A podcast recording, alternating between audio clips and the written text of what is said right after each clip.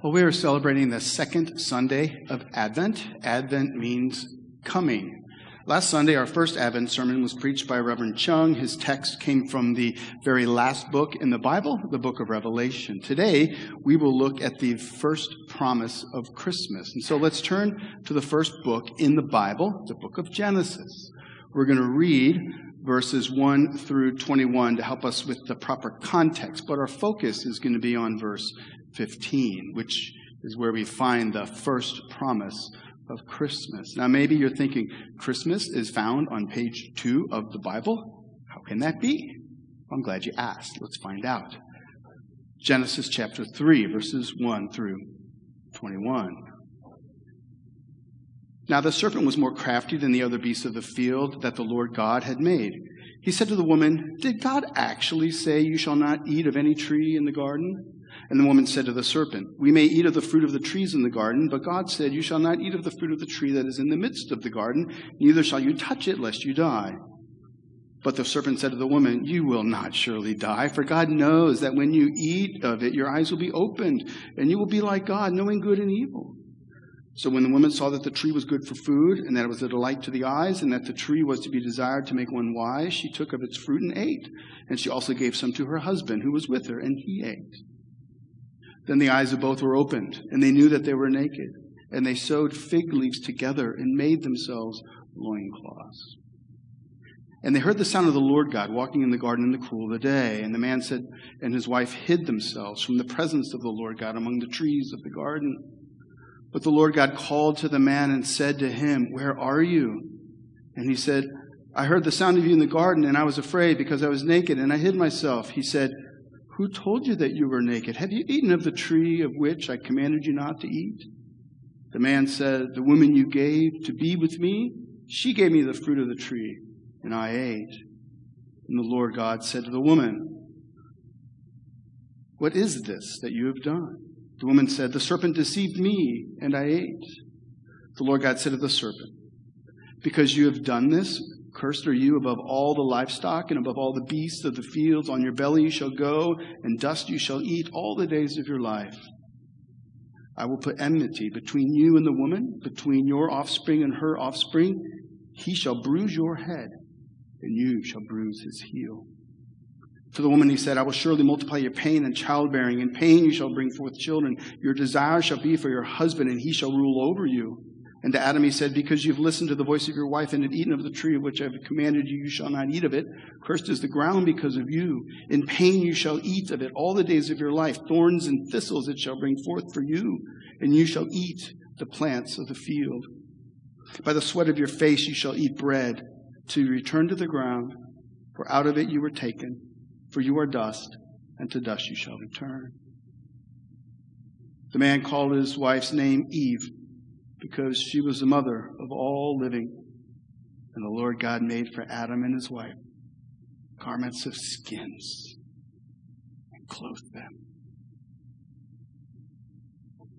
This is the word of God. The grass withers, the flower fades, but the word of our God will stand forever. If we want to know God, if we want to know his will, if we want to know his way, then we must know his word. Let's pray. Father in heaven, thank you for this word to us.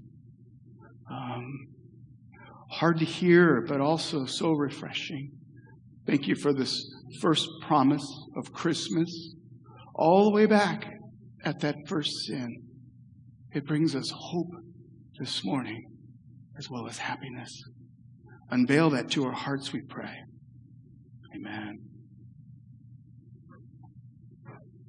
Are you familiar with the saying, under promise, over deliver?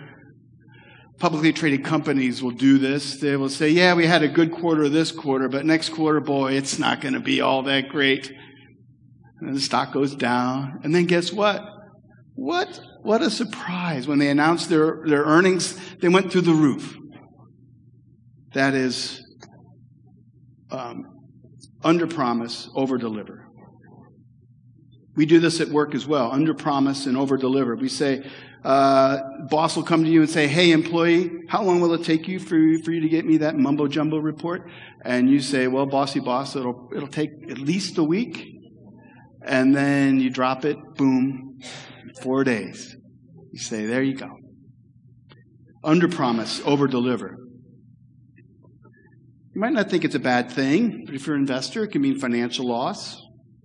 The issue here is one of transparency. Over time, you come to distrust, some, distrust someone who underpromises and overdelivers. But then there's the opposite, the I think I got it wrong at the beginning, the overpromise, underdeliver. My father was a charter member of the Overpromise, Underdeliver Society of America. All right, I'm making that up. I love my dad. I love Pops. Uh, I miss him uh, every day uh, since he's been gone.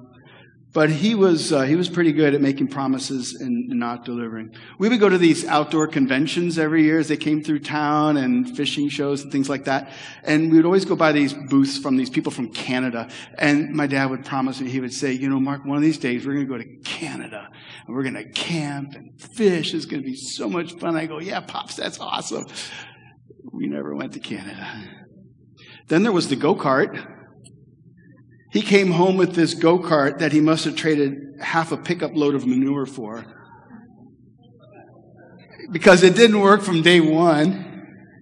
We found out that the brakes didn't work after Pops test drove it and ran into some neighbor kid and made him cry. He took the engine out to get it fixed. The engine was gone so long that the repair shop lost it.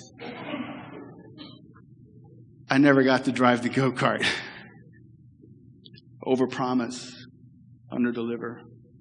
We've all experienced the sorrow of that, right? This sermon this morning is titled The First Promise of Christmas. And so let's get this straight from the get go. God is not like us. He doesn't overpromise, underdeliver. He doesn't underpromise, overdeliver. And add to this, what he promises us in the gift of Christmas is no small thing. And so my hope for us this morning is that, that this first promise of Christmas would captivate us. I don't know about you, but I, I need so much constant reminding this time of year that the true promise of Christmas, what it really is, so I don't get distracted by the lesser good things that can take place this Christmas season. Things we can set our hearts on, like the I don't know about you, but just something about the nostalgic feeling of Christmas time, right? You know, the candle lights and putting up the tree and the smell of pine needles, or the promise of a pay raise or bonuses or shopping sprees or kids returning home or prolonged days of sleeping in or newfound love or tropical vacations. You get the point. None of these things are inherently bad, but they become harmful to our souls if by them we become less captivated by the promise of Christmas. In our passage, God promises Christmas. Christmas is this it's about the promise of God coming down into our messy, broken, rebellious world so that we can be restored to God and enjoy peace in this world here and now and in the age to come eternal joy and glory and happiness. And so the promise of Christmas must be what captivates us. We must not be captivated by lesser promises. Now, for promises to truly capture our hearts, there's certain criteria that must be met. I've got three of them. You may have more. But one, it must satisfy a deep need. Two, it must come with certainty. And three, it must astonish us in a way that we grab hold of it, right? So those are the three criteria we'll look at this morning. So the first is this. The promise of Christmas must captivate us because it alone satisfies our deepest need. What if I were to say to you, guess what? I got you a present. I just got you a lifetime membership in the Kale of the Month Club. Now, some of you be like, that is so awesome. He knows me so well. Um, just what I needed, right? Chances are most of you are like, kale of the month? All right, maybe beef jerky of the month, but not kale, all right? This illustrates a point that we must keep in mind. A promise will not captivate us unless it satisfies a deeply felt need, right? And the issue with us humans is that we tend to be blind to our deepest need. Let me repeat that. We tend to be blind to our deepest need. Some think their deepest need is for a man or woman to wrap our arms around. Surely then my needs will be met. But that is just a symptom of a deeper need, right? Some think that their deepest need is for their careers to go well so that in 10 to 15 years, their financial happiness will be locked in. But that is just a symptom of a much deeper need. I don't know what it is for you, but what are some of the symptoms that you have that point to a much deeper need? You know, if you went to a doctor and complaining of various symptoms, and she told you you have a life threatening disease, would you be content with her only treating the symptoms? Or would you demand that she treat the disease that causes the symptoms, all the while treating the symptoms too? See, most of the world isn't asking the right questions. Instead of asking if there's some deeper need that demands treatment, people treat symptoms like loneliness or self-esteem or, or self-worth. In our passage, we see the disease that causes all the symptoms. For some of us, it might be hard to hear, but the world isn't right. And we humans are not right. There's something wrong at the very core.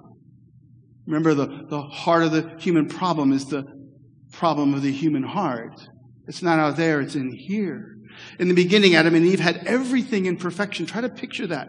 They had no symptoms that needed band aids. You and I don't even know what that's like. They were made by God and they, and they lived for God with great joy and delight. Everything then was like we wish our lives could be now, without any want or sorrow or pain or suffering.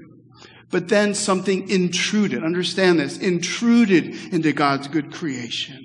Evil and destruction and lies and disobedience entered in, and Adam and Eve were the port of entry.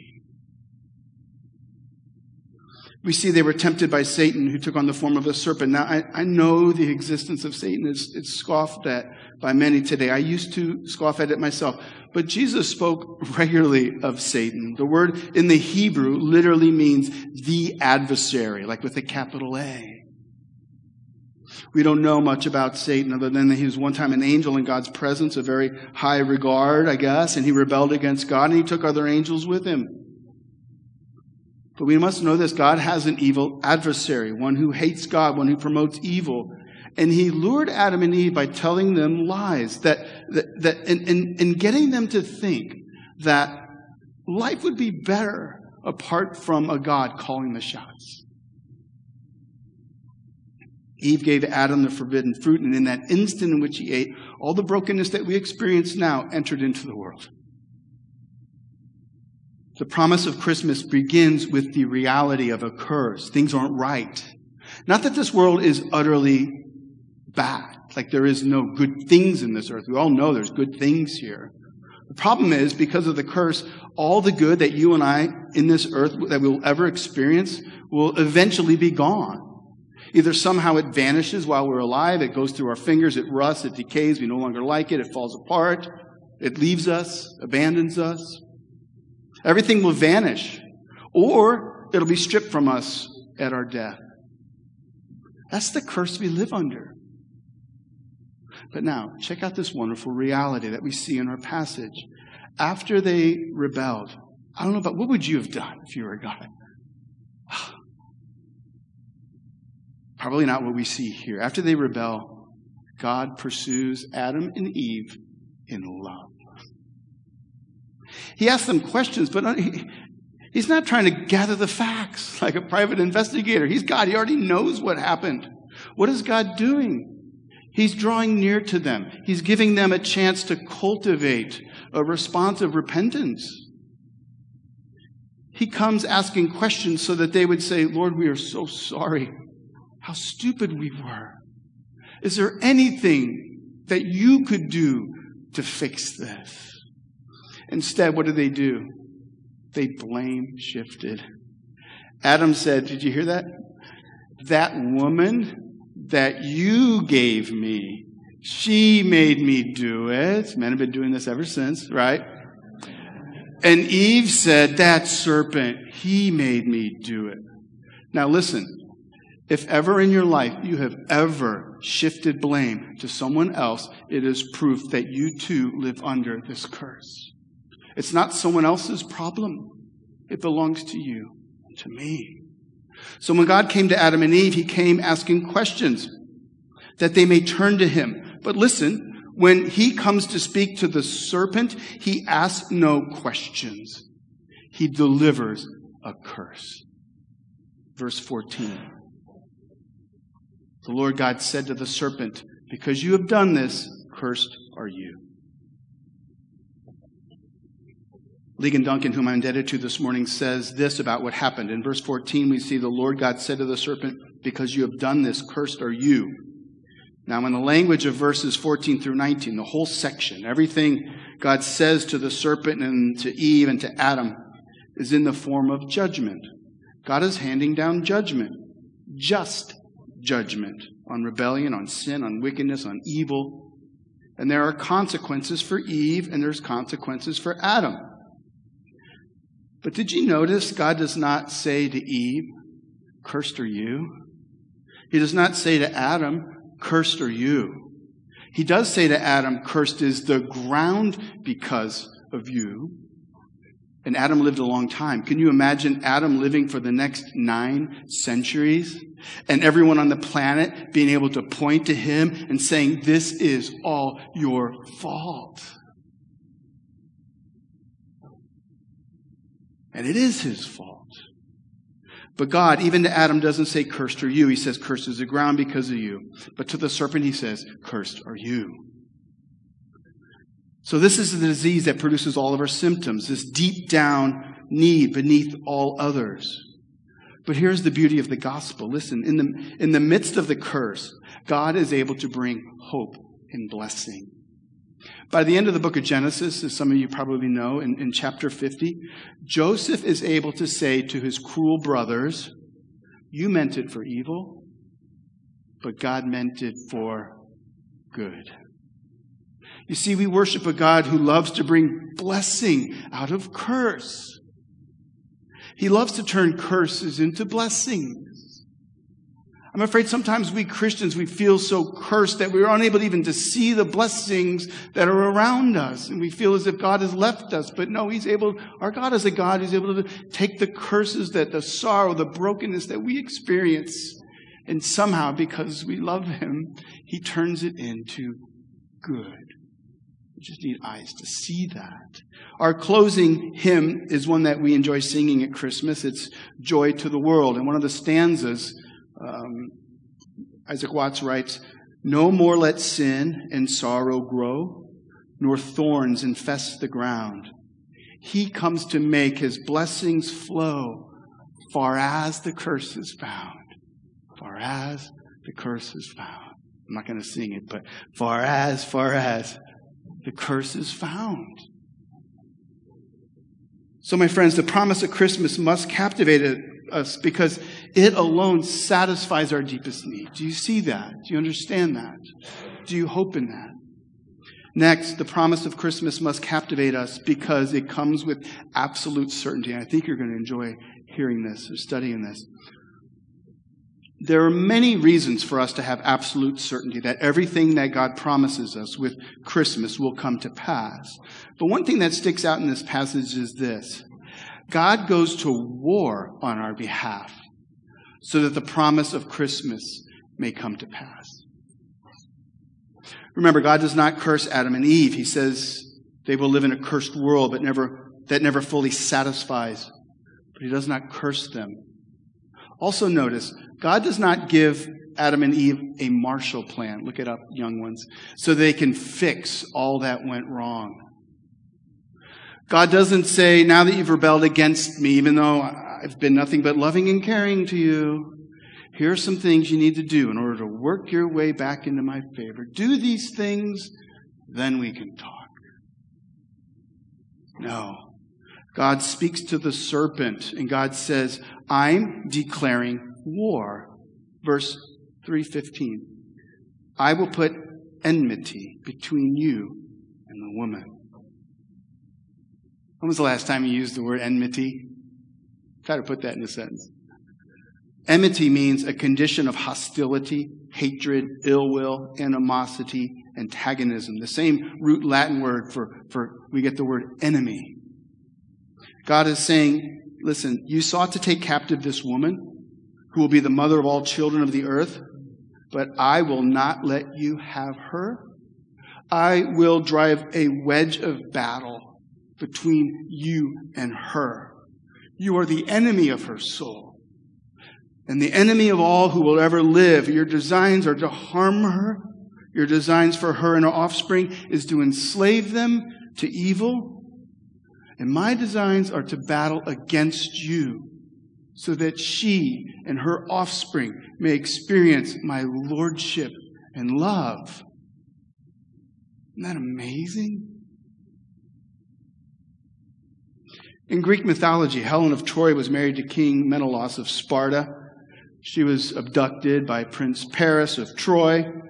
There was great enmity between the Spartans and the Trojans. King Menelaus declared war to free her from captivity. And so began the Trojan War, at least according to Greek mythology. Has anyone ever declared war on your behalf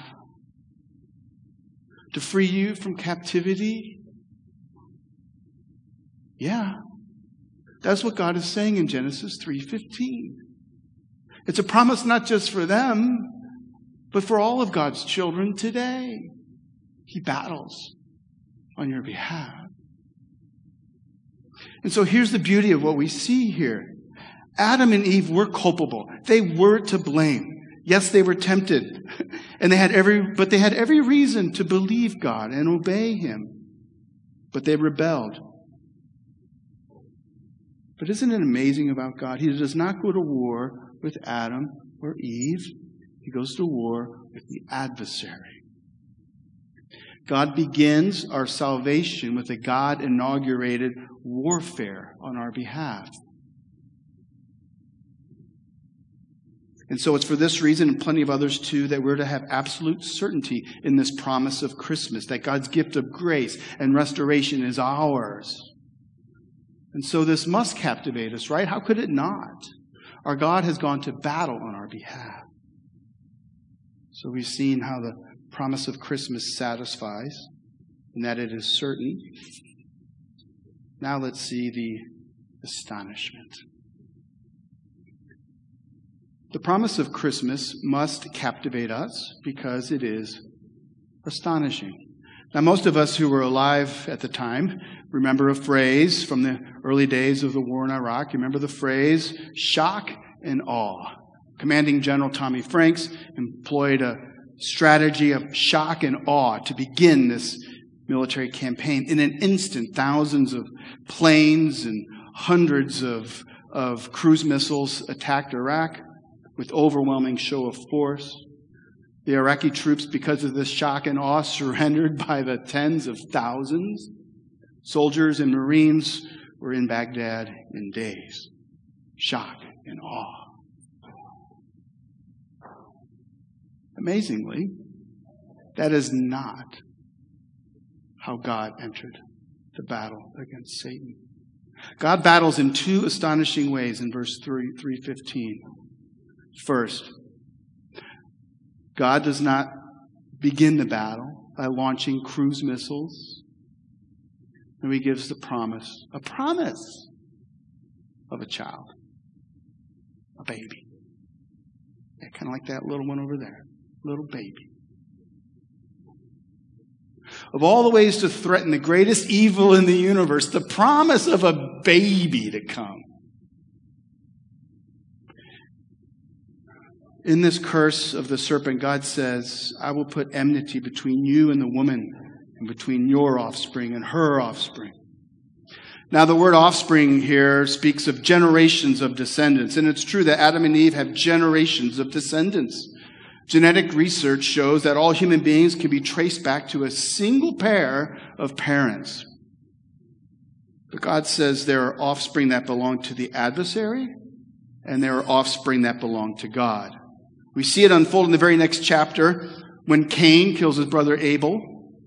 Then Eve bears another son named Seth. At the very end of Genesis chapter 4, we read, And Adam knew his wife again, and she bore a son and called his name Seth.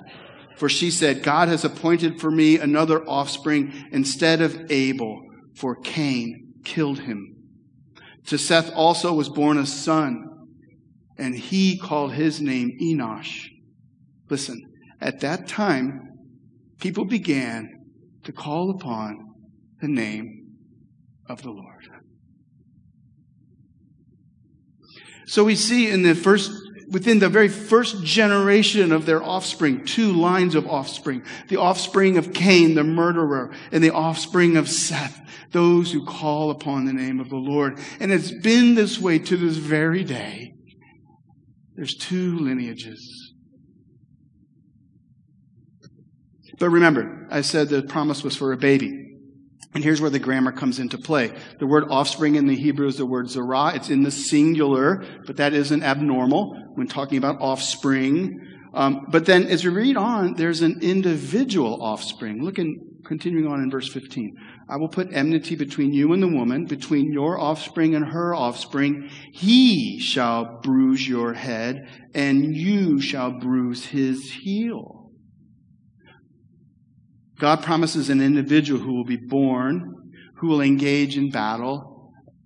There is a he to come. In Genesis 3, we have no name for the he. But as God's big story unfolds, it becomes more fully clear who the he is. Isaiah says, For to us a child is born, to us a son is given, and the government shall be upon his shoulders, and his name shall be called Wonderful Counselor, Mighty God, Everlasting Father, Prince of Peace. In the New Testament, the theme is picked up in Matthew chapter 1, verse 23. We will look at this on, New, on Christmas Eve.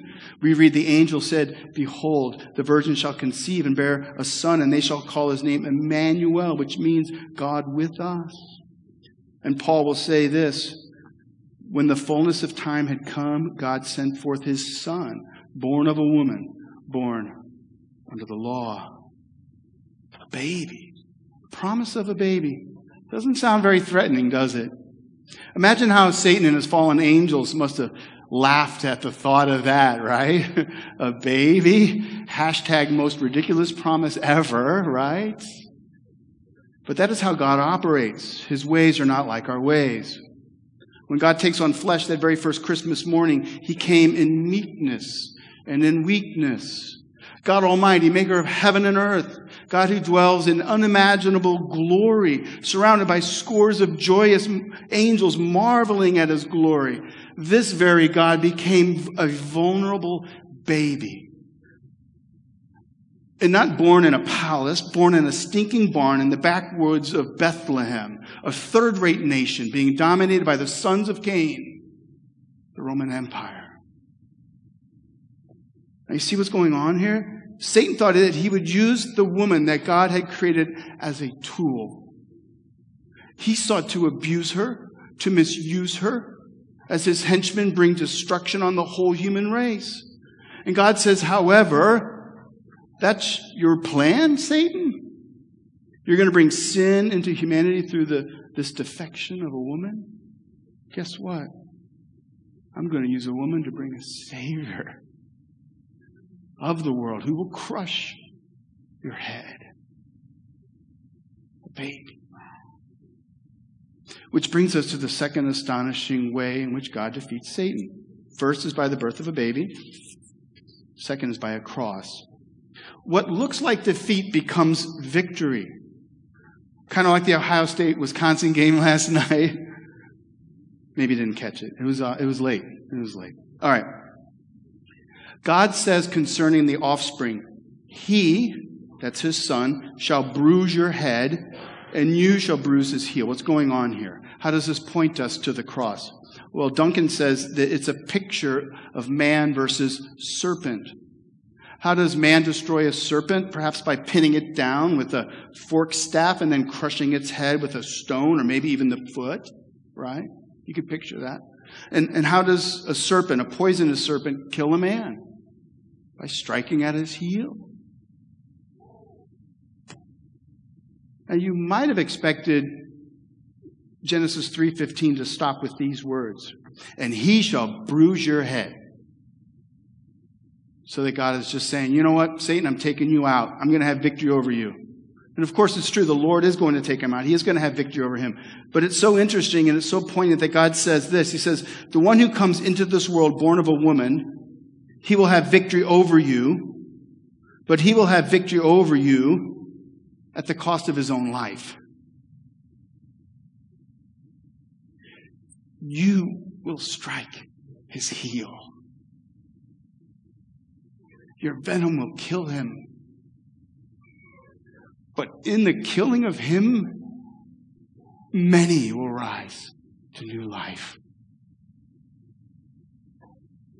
You see, our salvation begins with a promise of both death and victory.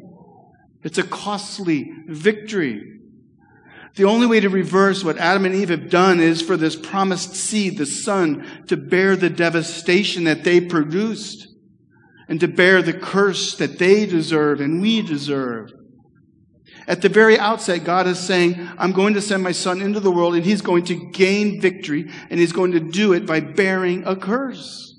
My curse. Instead of cursing people made in my image, my own son will bear that curse. It's a poignant thing, my friends. That in this passage, God never says to Adam and Eve, I curse you. But God's own son bears the curse of his father on the cross in their place and in our place. And Jesus, when he's on the cross, he lifted up the voice to his father. Remember that? He's hanging on the cross and he says, My God, my God, why have you forsaken me? And both the father and the son know exactly what the answer to that question is because of that first couple's sin and because of our sin. You know, many Jewish people today deny that Jesus is the Messiah. One of the reasons that their rabbis point to is in the book of Deuteronomy, chapter 21, verse 23, where God says that if a man is put to death by being hung on a tree, he is a cursed man. For cursed is anyone who is hung on a tree. And so the rabbis point out that, well, Jesus, he was crucified. He was hung on a tree. Therefore, he's not a blessing because he's been cursed by God. How can he be a savior or a Messiah?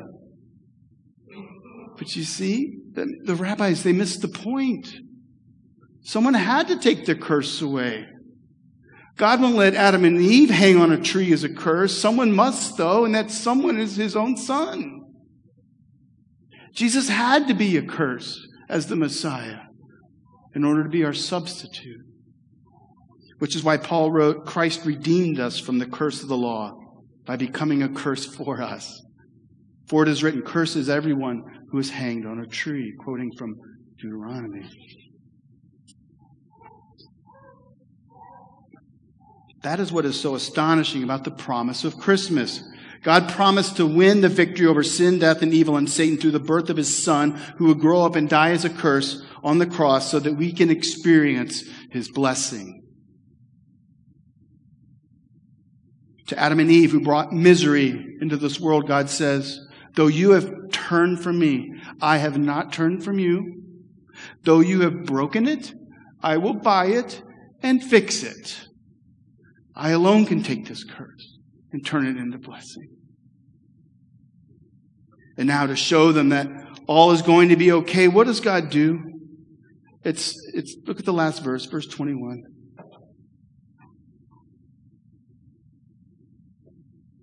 And the Lord God made for Adam and for his wife garments of skins and clothed them. Don't let the significance of this escape you. When Adam and Eve disobeyed God, they began to feel something they never felt before guilt and shame. What do we do when we feel guilt and shame? We like to cover it up, don't we? Where did we get that from? I don't know.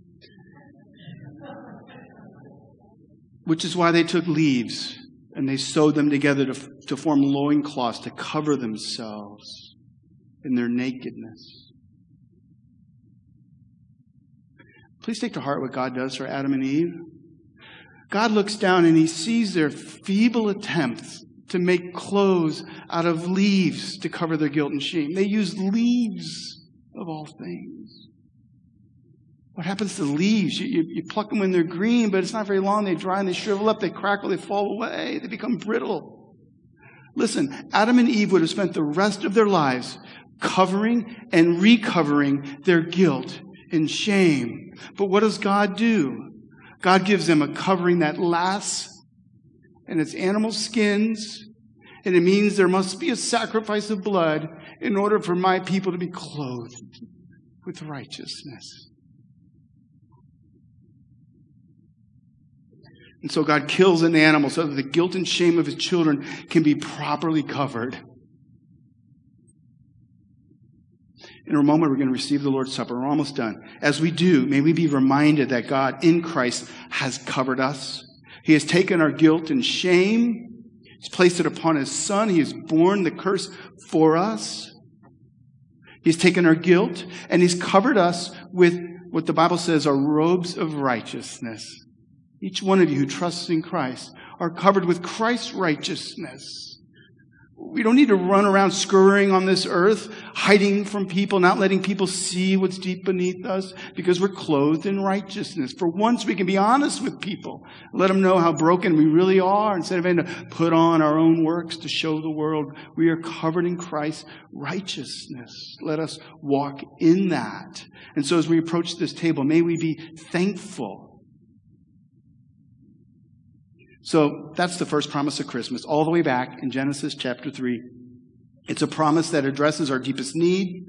It gets to the disease, not just the symptoms. We live in a cursed world. Yes, there are a lot of good things that God allows us to enjoy. But this Advent season, may we not be distracted by gifts that simply address our symptoms, but let us meditate upon and delight in the greatest gift we could ever enjoy God's gift of His Son. And may the promise of Christmas captivate us as well, because it comes to us with absolute certainty. God has entered the battle on our behalf. Only He can win, and He has won. The battle's in His hands. We must trust Him with it. Christ will come again. We call it His second advent or second coming. For now, though, as His children, we are able to live in this broken world with hope knowing that God is a God who's able to turn curses into blessing. So let us live with astonishment. God has won the battle through a baby that was first promised way back in Genesis 3. May this promise of Christmas captivate us today and every day. Let's pray. It's true, Father, every time we open up Scripture, as your Spirit gives life to the words, we are amazed. All the details, all the things that you've brought together, all the things that seem like random events that just somehow happened are really under your control. And you have given a promise way back to that first couple of a he who would come, who would win the victory at the cost of his life. How blessed we are today to be able to look back on that coming of Christ and look forward to his next coming. May we live in this tension as your people with great hope and faith and delight and joy, we pray. Amen.